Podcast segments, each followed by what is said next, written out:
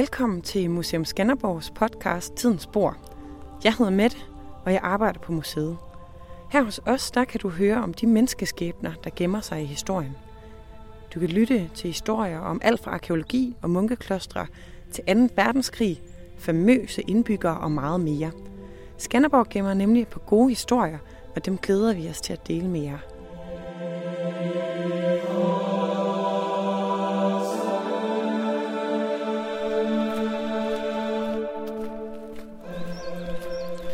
De første spor, vi forfølger i vores podcast, er vejen til Øm Kloster.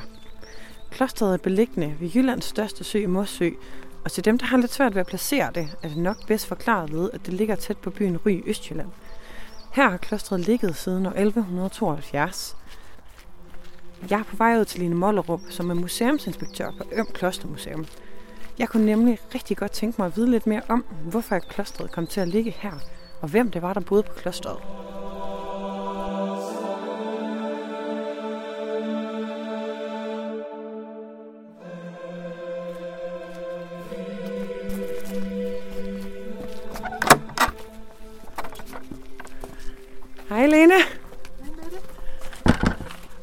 Hej, godt at se dig. I lige måde.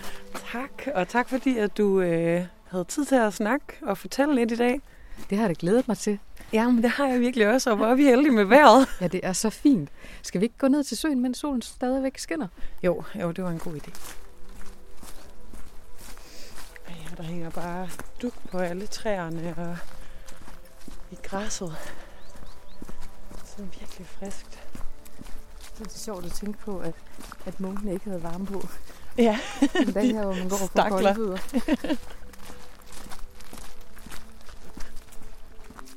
Nå, Lene, men øh, jeg er jo taget herud til Øm for at høre lidt om de folk, der boede her, og, og hvordan det overhovedet kunne være, at der var nogen, der var flyttet herud.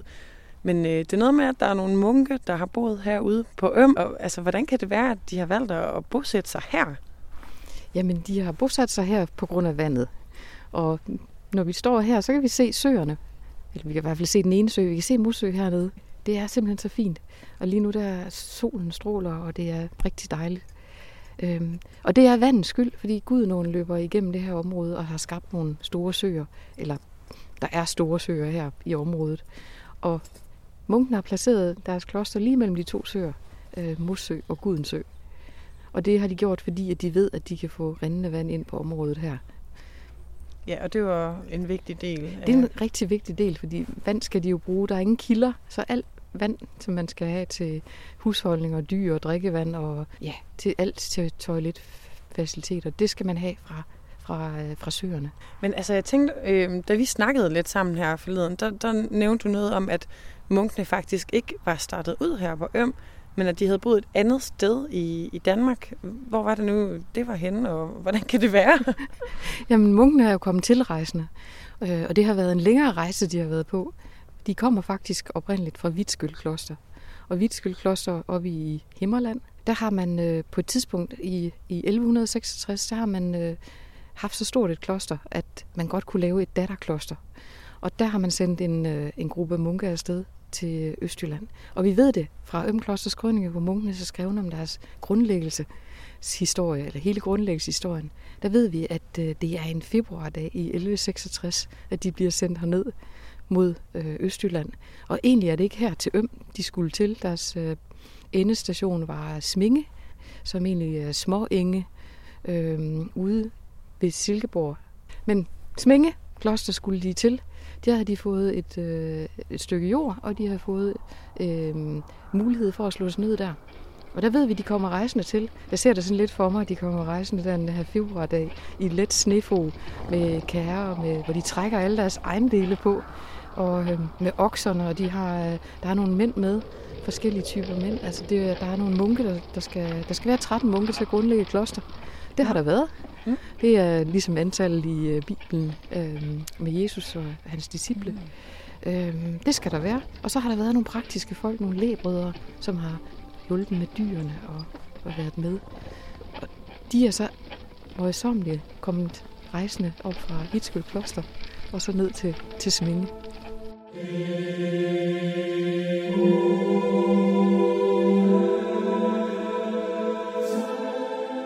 Men, men de blev så ikke i Sminge?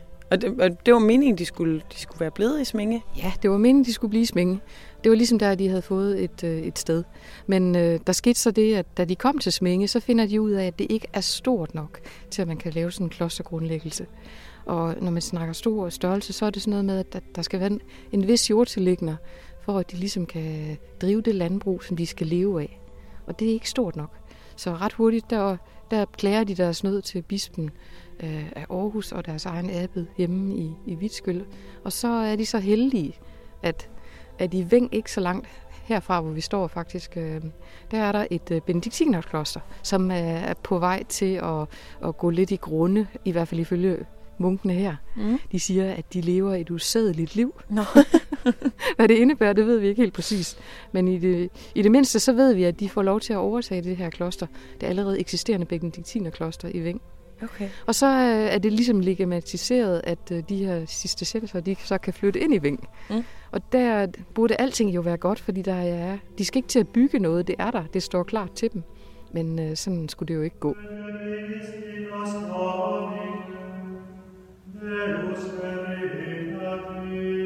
Tæt på, der er der en, øh, en adelig øh, kvinde, øh, som hedder fru Margrethe. De kalder hende selv fru Margrethe. Vi ved ikke, hvilken adelsslægt hun egentlig tilhører. Det er forsvundet i historiens glemsel.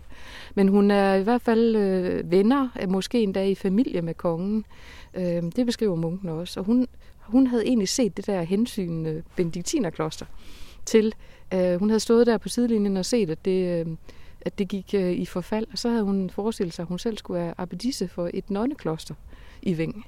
Og så kommer cistercienserne ligesom og, ah. og sætter en kæppe i julen for hende, og det, det bliver hun ret træt af. Så hun laver forskellige ting. Hun chikanerer munkene. Det skriver de i klosterets Krønike. De, hun, de skriver blandt andet, at hun øh, bryder ind i, eller hun får nogen til at bryde ind i klosterets kirke og stjæle øh, prydels, prydelser, tror jeg, der står i krønningen. Det vil sige, alle øh, messekar, det er et... Øh, et øh, messehal, som er så tæt belagt af guldblade, man kun kan lægge sammen i de folder, det allerede har. Så, sådan er det beskrevet. Og det henter fru Margrethes øh, folk, og hun, hun chikanerer dem rigtig meget. De, de synes virkelig, det er hårdt. Og det, øh, de prøver faktisk at appellere til kongen øh, og til dronningen, øh, og prøver at få, øh, få dem til at forstå, at de må hjælpe her, øh, og få hende til at lade være med at, og, og gå til, til angreb på munkene. Øhm, og da det ikke rigtig lykkes, så øh, kigger de så om efter et egnet sted. Altså, de vil simpelthen flygte, kan man godt kalde det. De flygter simpelthen ja. fra fru Margrethe.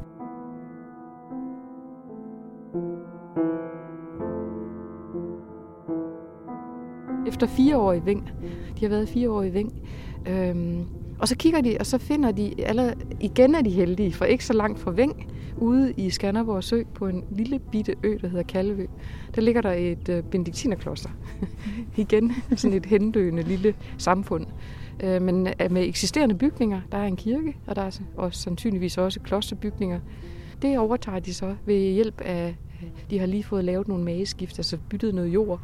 Øhm, på den måde, så, så rejser de så videre til, til Kalvø. Men, men der, der siger du, de ikke er så lang tid?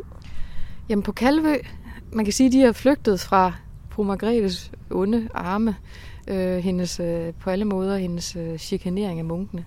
Men øh, det, de så måske ikke havde taget højde for, da de kom ud på den her meget lille ø, det er, det er super besværligt at have et kloster på en ø. Munkene, de er jordbrugere, det vil sige, at de har store marker, de har skove, de har, de har landsbyer, eller de har i hvert fald masser af jord, som de skal tilse. Så hver gang de skal ind til fastland, så skal de jo sejle. De skriver i Ømklosters Krønike, at man ikke kan bygge en bro. Og så øh, eftertiden har så kunnet godt gøre, at det kan de ikke, fordi der er øh, det stræde mellem Kalvø og fastlandet, hvor det vil være mest naturligt at anlægge en bro. Der er der, øh, mener det er 12 meter. Øh, det har været næsten umuligt at pilotere en bro, altså bygge en bro der. Ja. Så, så de skriver også, når der er dårligt vejr, når de øh, stormer og blæser, eller når der er sne, så kan der gå en uge, 14 dage, så kan de ikke komme ind til fastlandet. Og så sidder de fast ude på den der ø, og det har jo været rigtig træls. Ja, det lyder ikke særlig sjovt. Nej, det er ikke særlig smart. Og så de vælger simpelthen bagefter det, når det går, går for dem, at det ikke fungerer så godt. Så rykker de simpelthen videre. Ja, efter to år på Kalvø, så begynder de at kigge sig om efter et egnet sted. Og vi ved det fra Øm Klosters Krønike. Vi ved, at de kommer til det sted her, hvor vi står lige nu. Lige her, ja. mellem søerne. Her kommer de til en forårsdag i 1172. Og med sig der har de øh, bruder Martin, og bruder Martin han er ingeniør. Det vil sige, at han kan, han kan måle vandspejlet i søerne, og han kan måle det her land her imellem søerne. Og på den måde så finder de ud af, at, at Mosø, som vi står og kigger på her, den er, hvad er der ned? 200 meter ned til Mosø herfra, hvor vi står. At, at vandspejlet i den sø, den er en middelalderlig alen. Det er cirka 60 cm højere end søen herover på den anden side. Så der er 900 meter cirka imellem søerne. Og der finder de så ud af, at de øh, kan grave kanaler imellem søerne, og så får de rindende vand ind på området. Og så synes de, at det her det er det mest perfekte sted. Og så her skal man så se grundlægge kloster helt fra starten af. De to foregående steder havde der været kloster og kirker. Her starter man fra bunden.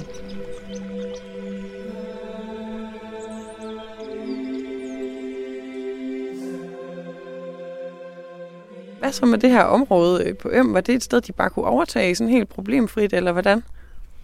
Det var det så heller ikke. Altså, der, der er ligesom en, en, en, en lang serie af hændelser, der følger de her munke. Eller også er det bare, fordi vi ved det, fordi de, de, de netop har Øm Klosters krønike. Vi ved, at da de kommer hertil, så finder de stedet her overgroet med busketræer. Det vil sige, at der er ingen landsbyer herude, der, der bor ikke nogen mennesker, men det er så, jorden er selvfølgelig ejet af nogen. Og da de så skal til at opkøbe det her sted, så er der en storbonde, der hedder Abi Hals. Og Abi, han har ikke sådan øh, lyst til at sælge sin jord. og sådan er det jo nogle gange, ikke? Så møder de de her problemer. Men fordi munken er munke, så har de jo måske nogle øh, forbindelser direkte op til, til himlen. I hvert fald så drømmer Abi. Han drømmer en nat, at han ser herover, hvor kirken kommer til at ligge en gang. Der drømmer han, at han ser, en, øh, han ser simpelthen et drømmesyn, hvor han ser, at kirken tårner sig op her. Og han øh, ser Jomfru Maria, der, der så tårner sig op for ham, der siger, at hvis han ikke sælger, så lover hun ham en bræt død. Og en bræt død, det er jo et hurtigt dødsfald. Mm. så han vågner jo så, og så, øh, så, så, så er han klar til at sælge. Øh, jeg ser det lidt for mig, at han springer ud af sengen, og han siger til konen, at vi sælger. Og fordi at storbunden han sælger, så begynder de andre små, øh, der har, har jord herude, også at sælge. Og på den måde, så får munkene faktisk købt den jord herude. Altså, de får i hvert fald retfærdiggjort, at de får købt jorden.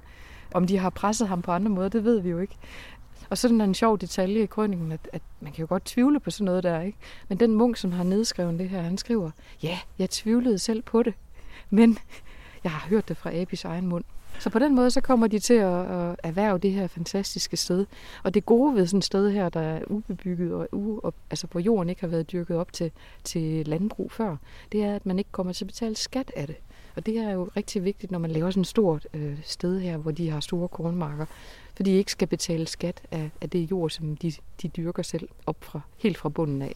Altså, man skal ud og fælde skoven, ud og, og arbejde i, i den vilde natur.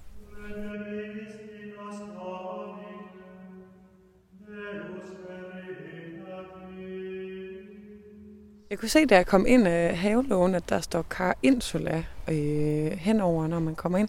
Hvad, øh, hvad, hvad er det nu, det betyder helt præcist? Jamen, Car Insula er latin, og det betyder den kære ø. Og det er navnet, som munkene gav stedet her. Altså, de kaldte det ikke Ømkloster, de kaldte det Car Insula. Øh, den kære ø, og det er... Altså, man kan jo ikke være helt sikker, men der er to tolkninger på ø-navnet. Det ene det er, at munke, der trækker sig væk fra verden, og lever i isolation. De, de, de lever i en ø i verden. Øh, og det andet, det er den fysiske øh, ø, som de kommer til at bebo, da de graver kanaler på begge sider af klosteret. Så der er kanaler øh, øst og vest for klosteret, og så er der søerne fra nord og syd. Så de ligger rent fysisk på en ø.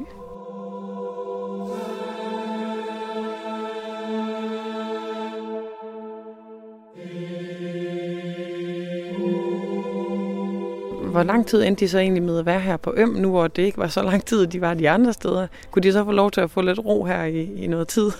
De var her næsten 400 år.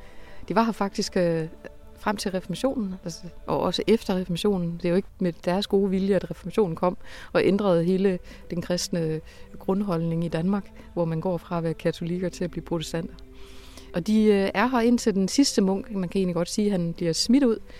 I 1560, der rejser den sidste Munk, som egentlig også er abbeden her, han rejser herfra og til et embede ude på Djursland som sovnepræst. Og så er klostertiden færdig. Og lige ganske kort tid derefter, der er der øh, kongetid, hvor kongen flytter ind på Øm Kloster og, og har det som sit residens her i, i øh, Midtjylland. Hvad med, øh, hvad med ved klostret? Fordi nu står vi jo her øh, ude på Øm, og der er ikke meget tilbage af det. Hvad har man gjort ved det? Hvad, hvad skete der med, med selve bygningerne?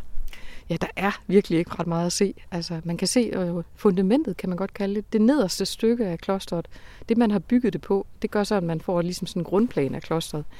Man har revet det ned, og det er på kongens ordre. Han beordrer simpelthen på i 1561, der beordrer han Øm Kloster nedreven, fordi han gerne vil bygge et renaissanceslot inde i Skanderborg. Og det har været nemt for ham, fordi at han af kanalerne kan fragte bygningsmaterialer ned til Mosø, og videre over Mosø ned ad Tonning Å, og så kan man sejle ind i Skanderborg Sø, og så lige op til det sted, hvor Skanderborg Slot lå. Øh, I dag er der kun øh, Skanderborg Slotkirke og så nogle volde derinde. Så det er også blevet nedrevet endnu en gang.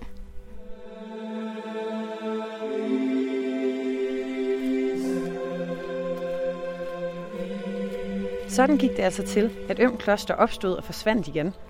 Selvom klostret desværre næsten er helt forsvundet, fortæller ruinerne stadig en spændende historie om klosterlivet i middelalderens Danmark.